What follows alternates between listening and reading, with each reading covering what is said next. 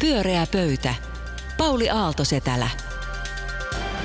No hei, ja keväthän siellä koittaa ja meillä on täällä pyöreän pöydän ympärillä tai soikeahkon pyöreän pöydän ympärillä Olavi Uusivirta, Sirkka Hämäläinen ja Ruben Stiller. Tervetuloa. Kiitos. Kiitos. Tämän ohjelman jälkeen tulee kalailta, jolloin ihmiset voivat kysellä kaloista. Meille ei kannata soittaa, koska Ruben ei tunne kuiton. Hauen tunne. Hauen tunne. Mutta Ja särjen. Mulle tuli siitä mieleen, että mä näin sellaisen uutisen, että on mielenkiintoinen konsepti ja hauska idea, että 15 tämmöistä huippututkijaa Aallosta ja Turun yliopistosta ja, ja Lappeenrannasta ja jostain muualtakin, niin vastaa digikysymyksiin viikon ajan Skypessä, eli, eli netissä on kysyttävissä ihan mitä tahansa näiltä eturivin tutkijoilta, jolloin tutkimustietoa hyödynnetään ja levitetään valtavan kiinnostavalla tavalla. Musta se on ma- makea idea.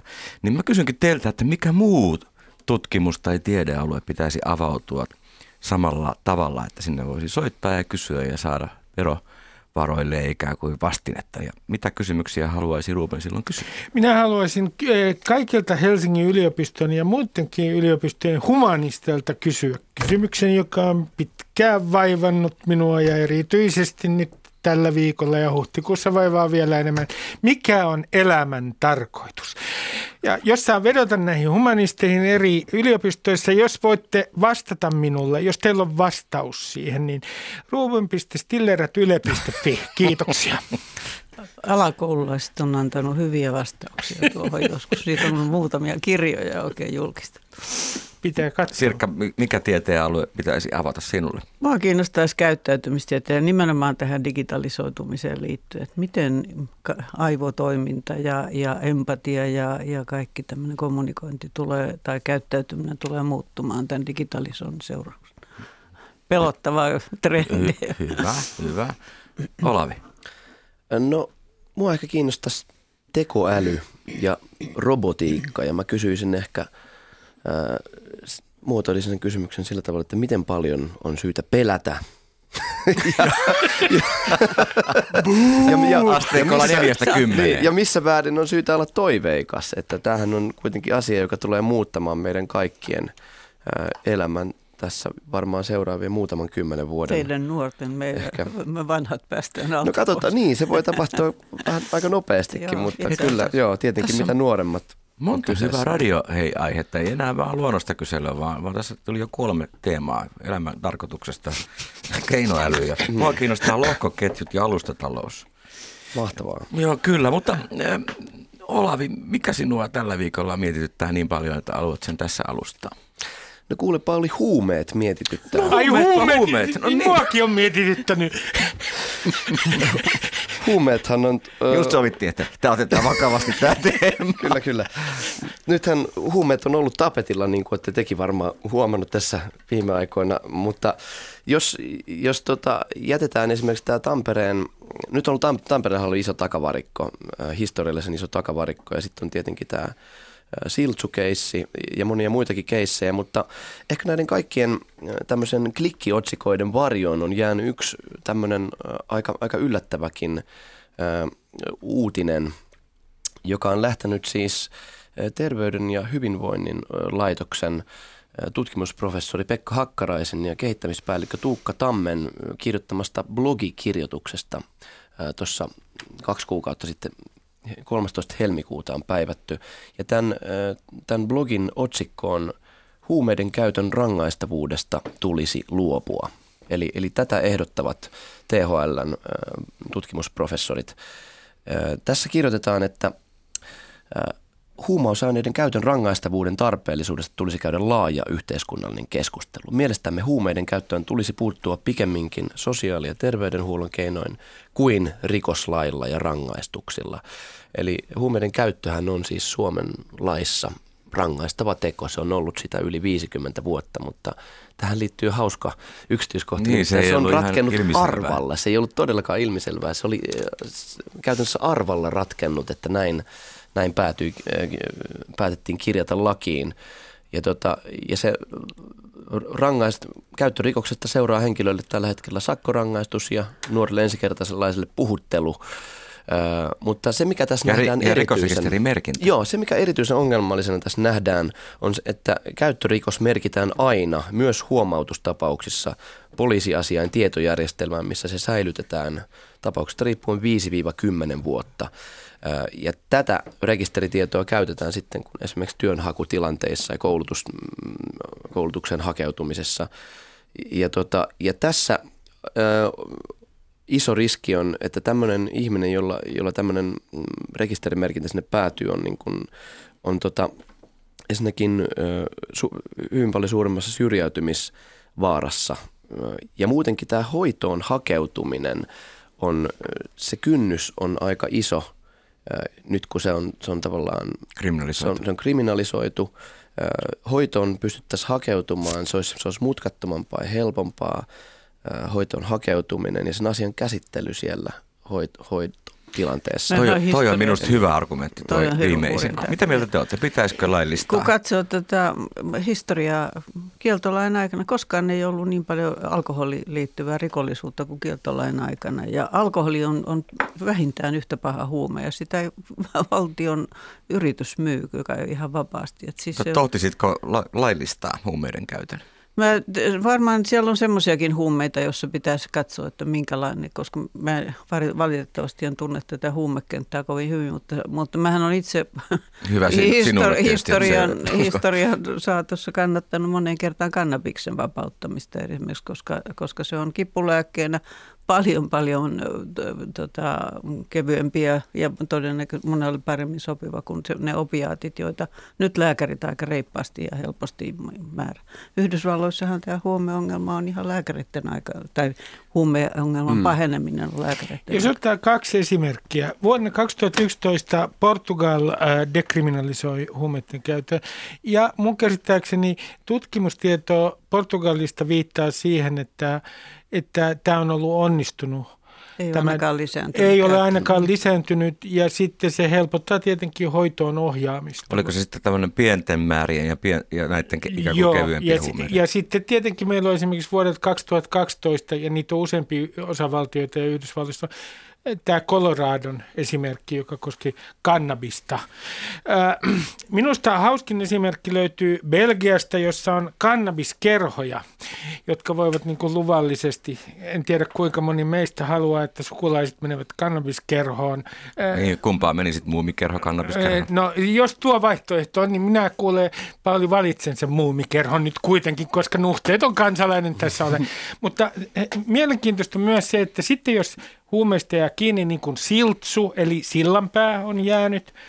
Niin mun mielestä tässä tapauksessa on niin kuin, äh, kiinnostavaa se, että kuinka hänen nyt pitäisi pyytää esimerkiksi anteeksi tätä, mitä hän on tehnyt. Hän on tehnyt sen nyt viime kädessä kuitenkin itselleen, jos ei oteta huomioon tätä tai siis Ei hänen tarvitse keneltään pitää niin, anteeksi, panna niin, kuntoon. Niin, niin, niin, mä vähän ihmettelen, että pitäisikö meidän ottaa tuohon alkoholin käyttöön Joo. myös ihan samanlainen rituaali julkisuudessa, että pyydän anteeksi, että... Mä oon nähnyt joskus semmoisen ohjelmaformaatin, missä kaikki pyysi, japanilaiset kiipesi talonkatolle ja pyysi jotakin anteeksi. Se oli varsin viihdyttävää. Mä luulen, että samanlainen pitäisi sinä järjestää. mutta, mutta siis olisitko vapauttamassa Olisi vapauttamassa. Mutta onko se mikä näistä Olavin malleista, siis laillistaminen, dekriminalisointi, kriminalisointi vai depenalisaatio? No se olisi tässä tapauksessa, olisi... jos, jos me laillistetaan, Sallittua. se tarkoittaisi sitä kannabiksen kohdalla, että silloin meillä pitäisi olla jotenkin jonkinlainen systeemi, jolla sitä hallitusti jaetaan mm. niin kuin lääkkeitä. En ole menossa niin pitkälle. Dekriminalisointi, eli se, että siitä käytöstä ei rangaista, riittää minulle ihan hyvin.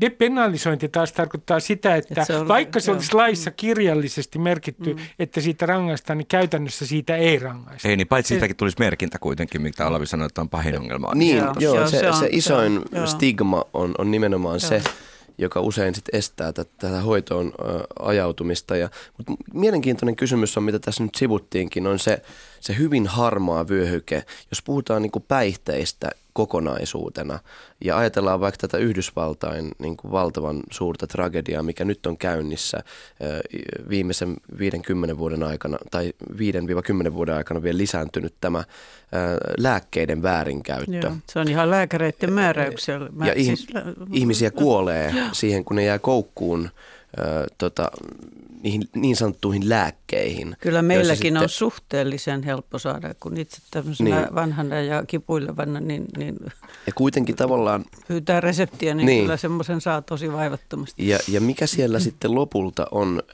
on se syy, miksi, miksi tota, päihteitä käytetään tai, tai näitä lääkkeitä, niin, niin no okei, okay, yksi on selkeä, että kipua pakoon. Pyritään saamaan niin kuin oloa vähän helpommaksi. Ja sitten on tämä tämmöinen eskapistinen ulottuvuus, mikä, mikä sitten on tietenkin alkoholilla myös. Että ikään kuin arjen todellisuudesta puoli metriä tai puoli kilometriä ylöspäin. Että, että, mutta nä, nä, näihinhän tavallaan kumpaankin löytyy laillisia reittejä, mutta onko ne sitten yhtään sen vähemmän haitallisia kuin sitten esimerkiksi.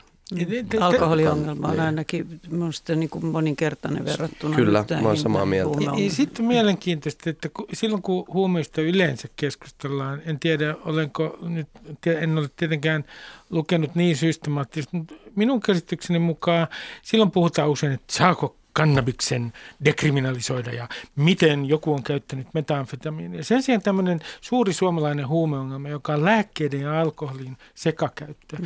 niin se on paljon vähemmällä huomiolla. Ja mua niin kuin kiinnostaa minkä takia. Siis on olemassa muun muassa cocktail, joka laittaa todella pään sekaisin. Älä kerro sitä kuitenkaan. Ja, ja, ja, ja, ja, ja on vielä hengenvaarallinen, johon liittyy rauhoittuvat lääkkeet ja alkoholi. Niin miksi me, onko se niin, että, että, että se on niin laaja ongelma jo, että siitä ei niin kuin haluta niin kuin hirveästi julkisuudessa puhua. Että yleensä tämä mystiikka, joka no, liittyy... alkoholi mm. sinänsä jo yksinään on niin valtava mm. yhteiskunnallinen ongelma. Niin, sen halussa pitää on sallittu, koska se on valtion monopoli. Nimenomaan, ja siis se ei ole yksin ihan, siis esimerkiksi kuolleisuus ihan alkoholista aiheutuneisiin sairauksiin on valtava, mm. koska se on osallisena niin kamalan monessa Kyllä. sairaudessa. Ja sitten yksi ongelmahan näyttäisi olevan se, että tämä on niin poliitikkojen näkökulmasta on niin hankala asia. Tätä on hankala kannattaa. Esimerkiksi Joo, oikeusministeri on Antti Häkkänen heti tuoreeltaan jo tuomitsi, että ei, ei, ei, nyt ei laillisteta. Että siinä on hel- helpommin... Hän ei halua jäädä siinä historiaan. Niin, Häkkänen ei halua olla hippi, katsos. Niin siinä jotenkin ajatellaan, että nähdäänkö minut nyt sitten huumen myönteisen. Pyöreä pöytä pyöreä pöytä ja suora lähetys. Ja Sirkka Hämäläinen, mistä puhumme kanssasi? No minä puhuisin mielelläni tästä äänestys, äh, tai äänestysprosentista ja sen ikäjakautumasta. Tämä osui silmiin, niin kuin tilastokeskus julkisti eilen presidentinvaalien äänestyksestä tietoja. Ja, ja se, siinä nyt sinänsä oli enemmänkin kysymys vain ennakkoäänestyksen tar- tarkastamisesta. Mutta siinä osui semmoinen silmiin, että että vaikka tämä näyte ei ole ihan täysin edustava, siinä on Etelä-Suomi huonosti edustettuna, mutta kun katsotaan näitä ikäryhmittäin, niin 66-76-vuotiaiden äänestysprosentti oli yli 80 prosenttia. 18-30-vuotiaiden 50 prosenttia. Ja, ja tai presidentinvaalikaan nyt ei ehkä ole niin kauhean tärkeä, mutta jos ajatellaan semmoista vaaleja kuin esimerkiksi Brexit, että kun Englanti päätti tai Brittien, Brit, Britit päätti luopua kokonaan Euroopan unionin jäsenyydestä, niin siellä 18-24-vuotiaista 70, melkein kolme neljäsosaa kannatti jäämistä Euroopan unionin yhteyteen yli 65-vuotiaasta 40 kannatti. Ja he, näiden ääni ratkaisi, eli Britannia päätti, päätti erot. Ja mä oon ehdottomasti sitä mieltä, että me vanhat katsomme taaksepäin ja nuoret katsovat eteenpäin. Ja meiltä vanhoilta pitäisi äänioikeus jos nyt ei ihan kokonaan ottaa pois, niin panna se vaikka 50 prosentin painolla ja nuorille ehkä 1,5 prosentin painolla. Ne edustaa mm. vielä lapsiansa. Todella ja, rohkea ja, ja hieno esitys ja koskee itseäsikin vielä. Nimenomaan. nimenomaan. Mutta veikkaan, että Ruben vastustaa. Vastustan. Sinä olet Oletko henkisesti nyt siis asemoit itsesi sinne noin 70 no Mä kerron parille. tämän taustan. Tausta on se, että minulle joku kertoo, en tiedä, Sirkka tietää varmaan paremmin, mitä tilastot itse sanovat, mutta mulle sanottiin, että mä tällä hetkellä, kun olen syntynyt vuonna 61, oikeastaan suurimpaan ikäluokkaan Suomessa. Ja minä Sinä haluan... se syyllinen kaikkiin ongelmiin. Nimenomaan, ja haluan taata sen, että valta on meidän käsissämme. Ja se tulee pysymään. Minä sanon teille nuoret. Sitten mä sanoisin vasta-argumenttina äh, Sirkalle, että jos me nyt a- annetaan ikään kuin nuorille jotain hyvitystä siitä, että heidän äänestysprosenttinsa on niin alhainen, niin se on minusta aivan Ei siitä ole kysymys, vaan siitä, että vaan tämä ikääntyneiden osuus kasvaa niin merkittävästi. Ja sitten jos ne vielä on aktiivisia äänestäjiä, niin sehän on ihan kammottavaa. Nuoret katsovat välittömästi Vaan sinä omaa... voit tässä pöydässä sanoa noin. Nuoret katsovat välittömästi Sirkka omaa etuaan. Heidän tulevaisuushorisonttinsa saattaa olla No no, niin, yllättävän eläke- lyhyt. Niinhän eläkeläisetkin v- katsoo. Ei vaan. äh, Varttuneemmat ikäluokat katsovat tätä yhteiskuntaa laajasta perspektiivistä. Eivätkä itseään ajattele ollenkaan siinä. Minun. En, minä en ainakaan. vedenpaisumus. No mitäs Olavi Paitsi, että vallan täytyy olla No siis- meillä. Mähän on me- menettänyt uskoni demokratian sillä hetkellä, kun mä tuossa toissa eduskuntavaaleissa sivukorvalla kuulin, kun yksi ihminen ilmoitti äänestävänsä sitä perussuomalaisten Soinin vaaraa. niin, sitten mä, mä, tuota, mä menin kotiin ja purskahdin itkuun ja totesin, että ei tämmöisellä kansalla ole oikeutta äänestää. niin kuin, tä, mä olin oikeasti järkyttynyt Ymmärrän hyvin. silloin. Ja sitten mä mietin, että miten tämä... Minkä että ikäinen se- tämä henkilö oli suurin piirtein ihan tähän keskusteluun liittyen? se oli 40-50. Niin. Myönnän, se oli minä. Oli ruupesti. Mutta mun mielestä se äänioikeus pitäisi jollain tavalla ansaita kyllä. Et, et, jot- Ei, tai- sillä, ei se ole ikää. et se ei ole edes ikäkysymys, vaan se on niin kuin, että et, et, jos ihmiset ei tiedä mitä ja minkä puolesta ja mitä vastaan ne äänestää, niin niin, niin kuin esimerkiksi tässä Brexit-tapauksessahan monet oli sitten Mm, peru... Tätäkö se nyt tarkoitti? Eivät Meidän piti säästää, äänestivät. nythän meidän pitää maksaa niin kuin satoja miljoonia ja miljardeja. Kaiken lisäksi ihan väärää tietoa. Niin, niin tota, Valeuutisia. Siis tämä, nehän upposivat tämä, on niin kuin, tämä, on, tämä, tämä on se ongelma. Ja tota, et mä en tiedä, miten, se, miten se, tätä voitaisiin, että olisiko Niin semmoinen joku kerroin, kannustin. älykerroin. Että, tai et, et edes, että et sun, sun on pakko tehdä joku vaalikone mm. edes, että et, et sä tiedät, mitä sä Mutta äänestät. kun, kun demokratialla ei ole vaihtoehtoa, siis ne Niin. kaikki muut vaihtoehdot on vielä kammempia. Jos olisi tämmöinen valistus, valistus, valistunut diktaattori, se olisi ihan hyvä, Se- mutta mulle kun ei niitä juuri ole. Mutta niitä ei joku. juuri löydy. Jos saat itse sen valita. mutta niin. mut, mä, mä, mä haluaisin kysyä, kun Tähän on sua maailman sivistyneen kanssa, kyllähän me tiedämme mitä äänestää. No mun mielestä esimerkiksi Ruben voisi olla se valistunut Kiitos. diktaattori. Joo, ota mielelläni tuon vastaan. Kiitos Olavi. Takaan, että tulee virkoja, hyviä virkoja hakuun. Kulttuuri- Hakuun pitääkö Uusila. hakeekin, eikö niitä ei, olla? kyllä mä suoraan päästän niihin. Mutta tässä on mielenkiintoista tästä Brexit-äänestyksessä, mitä, mitä Sirkka puhui, se, että okei, niin todella oli Britanniassa. Siellä keskusteltiin esimerkiksi Guardianin sivulla paljon siitä, että onko nyt nämä vanhemmat ikäluokat päättänyt nuorten tulevaisuuden. Mutta sitten yhtä hyvin me voitaisiin katsoa esimerkiksi Brexit-äänestystä alueellisesti. Miten tietyillä alueilla äänestettiin. Ja sanoa näin, että okei, noilla, noiden äänioikeuden ei pidä olla samanarvoinen kuin joidenkin Ja toisten. se alueellisuus kytkeytyy tähän ikään juuri. Se, se, se kytkeytyy siihen, Joo. mutta se kytkeytyy myös siihen Teollisuus- teoli, te, jo, te, joo. joo, teollisuus, ei vanhoihin pelkästään, kun. Cambridge yliopistokaupunkeja oli myöskin Brexitin niin kuin takana, Joo, joo. mikä, Kyllä mikä se- hämmästytti kyllä kyllä. Mutta mä en myöskään ymmärrä tota, ähm, niitä ihmisiä, jotka, jotka, tota, jotka äänestää ikään kuin, äh, mä ymmärrän kyllä niitä ihmisiä, jotka äänestää niin itse oman etunsa mukaisesti, vaikka mä en niitäkään haluaisi ymmärtää, mutta mä en, jos mä katson omaa äänestyskäyttäytymistä, niin mä oon aina äänestänyt ikään kuin semmoisesta positiosta, ikään kuin mä olisin muutaman portaan alemmalla tasolla, koska se voi koska, tai, tai ikään kuin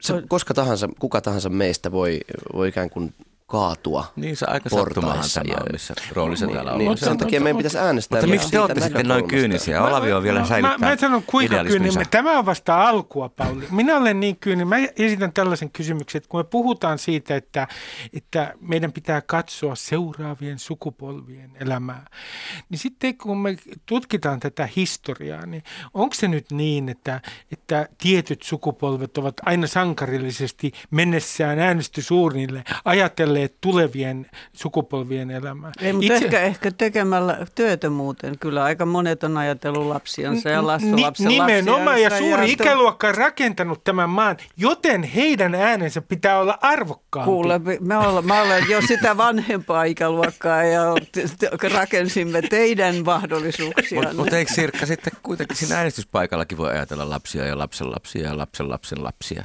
Joo, no monet kyllä ajatteleekin, mutta ei kaikki siis kyllä. Ka- ka- paljon hel- herkemmin takerutaan sitten, ennen oli kaikki niin hyvin. Täytyy olla näin vanha kuin minä, että muistaa, että kaikki ei, ei ollut ei, ennen ei niin hyvin, hyvin ollenkaan. Ruben, Toi, Ruben, vielä, Sitä Ruben vielä muistaa, si- hetkinen, oli... hetkinen, tässä kulttuurissa palvotaan nuoruutta. Meidän työelämän ihanteena on alle, reippaasti alle 50, 50 ihmiset. Voi ne on, niin minkä ta- juuri tämän takia Eh, minun mielestäni se olisi kaiken huippu, että senioreilta, seniorien ääni olisi vähempi arvoinen. Mutta ei, ei kokonaan pois, eikö niin? Että ei, niin ei, kerroin. Mä, joo, siis 50 prosentin, 50 prosentin painolla. Joo, Olavilta testi. Mä, mä oon sitä mieltä, että sen, sen sijaan, että me ajateltaisiin tota, niin kuin seuraavien sukupolviin ja sitä seuraavien sukupolviin, niin me tarvittaisiin vielä paljon kosmisempaa perspektiiviä. Mm. Jos, me ajatellaan, hieman tätä jos me ajatellaan vaikka äh, ma- maapalloa, säilymistä. maapallon säilymistä, mm. sitä, tarkoittaa, sitä mä tarkoitan tässä yhteydessä, niin meidän pitäisi tehdä paljon, vielä paljon radikaalimpia valintoja, ratkaisuja, jotka suurin osa, joista valitettavasti suurin osa olisi, liittyisivät jostakin luopumiseen. Mm. No, ja se on tietenkin nuoret, vaikeaa. Nuoret on että, paljon parempi parempia ympäristön säästäjiä kuin, kuin esimerkiksi eläkeläiset.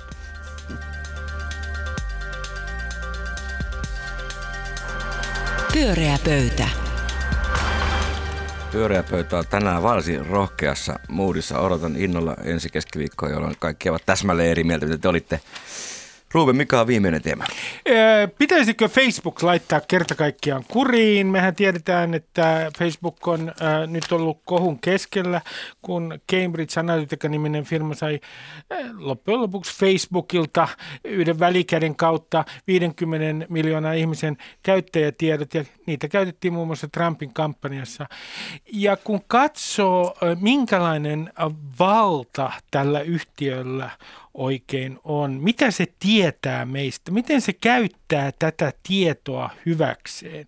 Mun kysymys teille on yksinkertaisesti, että millä tavalla meidän pitäisi laittaa Facebookin kaltainen suuryritys kuriin vai pitäisikö sen antaa toimia yhtä vapaasti kuin se on toiminut aikaisemminkin? Mä otan vielä yhden esimerkin, että, että esimerkiksi vihapuheen suhteen, jossa muuten Saksassa on paljon tiukempi lainsäädäntö kuin Suomessa, näillehän tulee, näille Facebookillekin saattaa tulla kovat sakot siitä, jos ne eivät puutu vihapuheeseen, niin nyt on Facebookin kohdalla viimeisin vihapuhe otsikko käsitellyt Myanmaria mm-hmm. ja, ja sitä, että itse asiassa tämä äh, sikäläinen kansanmurha, niin siihen vaikutti nimenomaan täysin feikki-uutiset, joita levitettiin Facebookissa. Jossa on käsittämätöntä, Facebookin... että tällä firmalle ei näytä olevan mitään vastuuta. Niin siinä Facebookin ryhmässä kehotettiin ryhtymään toimiin näitä rohingoja Joo, vastaan ja 7000 jo. ihmistä tapettiin. Joo, ja, ja tosiaan tota, Facebook tekee jonkunlaista tämmöistä poistaa jotakin. Tänään oli juuri joku, joku palsta, jossa joku kertoi, että kun hän oli pannut kuvan itsestään lapsena, jossa oli olkapäät paljana näkyvissä, niin se oli juuri. poistettu Facebookista, mutta Joo. näitä ei ole poistettu. Ei, näitä tässä on se moraali että todella Siinä ilmeisesti ongelmallista on, että, että joku robottihan pystyy tunnistamaan alastomuuden ja sitten sillä tavalla sensuroimaan sen, mutta robotti Kyllä, ei pysty tällä hetkellä vielä tunnistamaan valeuutista tai, tai valemediaa, mutta Vihapuhe, kyllä siellä on sellaisia sanoja. Niin, Kyllähän se, siellä, jos se on tappaminen ja, se, ja toimenpide tämmöisiä, niin pitäisi... Se kehittyy, mutta... Mm. Kyllä puheen pystyy algoritmi tunnistamaan, mutta noin suuressa massassa se kestää ja siihen pitäisi investoida. Ja se Joo. ei ehkä Facebookin intresseissä Joo. ollut. Mutta Hehän se, eivät ole mitään niin, vastuuta sisällöstä. Se, se tavallaan se iso ongelmahan liittyy siihen, että, että näiden tota, jättiläisyritysten ö, valta ja asema on jo niin iso, että meillä ei ole enää varaa valita niitä pois elämästämme. Mm. Ja se on se, se on se kaikista jotenkin hui, huimaavin tässä on semmoinen, mono, tässä Mitä on semmoinen monopoli. jos lähtisimme Facebookista kaikki? Mutta tässä on semmoinen niin monopoliongelma, että aikaisemmin, Vähän aikaan, niin. kun yritykset oli, niin kun oli suljetumpia talouksia, niin, niin tämmöisiä monopolejahan, niitähän purettiin. Niitä, niihin oli lainsäädäntöä, jolla estettiin monopolit. Nyt kun ollaan globaalissa maailmassa, niin kaikki ajattelee, että ei mikään yritys voi olla niin suuri, että se olisi globaalisti vaikka. Ja itse asiassa mm. nämä on ja globaalisti sitten, erittäin Niin nämä neljä isointa, siis Google, Apple, Facebook, mikä jäi sanomatta, Amazon, niiden yhteinen markkina-arvo on 2,5 triljoonaa, eli suomeksi biljoonaa dollaria. Ne on maailman suurimmat vallankäyttäjät. Ei niitä mikään kahdeksan niin, eikä EU kiinnosta. Ja siinä, siinä ne alkaa mennä jo ohi siis suurvalloista. Nimenomaan. Ehdottomasti. Ja loppareitakin on enemmän kuin millään suurvallalla. Mutta voiko sille tehdä mitä? Olavi sanoi, että sille ei voi tehdä mitään. Minkä takia, Miksi minkä takia, minkä takia aikoinaan, ja toi oli mielenkiintoinen pointti, tämä Sirkan pointti siitä, että nyt kun me oletaan äh, todella globalisoituneessa taloudessa, niin katsotaan, että ei voida tehdä yhtään mitään. Mutta otetaan pari esimerkkiä. Esimerkiksi se, että Facebook osti Instagramin ja WhatsAppin.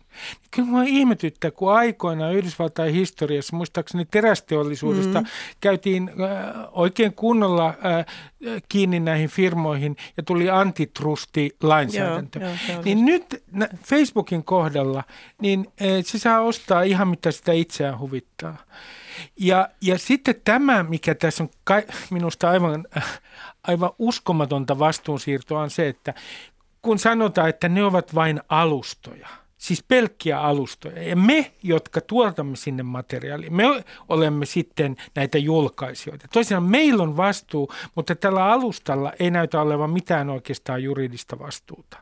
Niin kyllä mä kannatan sellaista systeemiä, jossa näille, esimerkiksi Facebookille, annetaan jossain määrin, en sano, että ihan se on monimutkainen kysymys, mutta että ne joutuvat jossain määrin vastuuseen siis julkaisemisesta – juridisesti. Tähän on se syy, miksi he kutsuvat itseään alustaksi, mm, ettei tarvitse mm, ottaa vastuuta, vaikka joo. se toimintamalli ja liiketoimintamalli on media. Ja sama, 90 prosenttisesti niin raha tulee Sama juttu, että kun Suomessa esimerkiksi YouTube on suosituin niin musiikin kuuntelun paikka ja silti sieltä ei, tavalla, sieltä ei tuloudu musiikin tekijöille, mu- muusikoille, esittäjille juuri mitään, koska Google kyykyttää tekijöitä, koska ne voi ne sopimukset on niin kuin täysin ala-arvoisia ja olemattomia.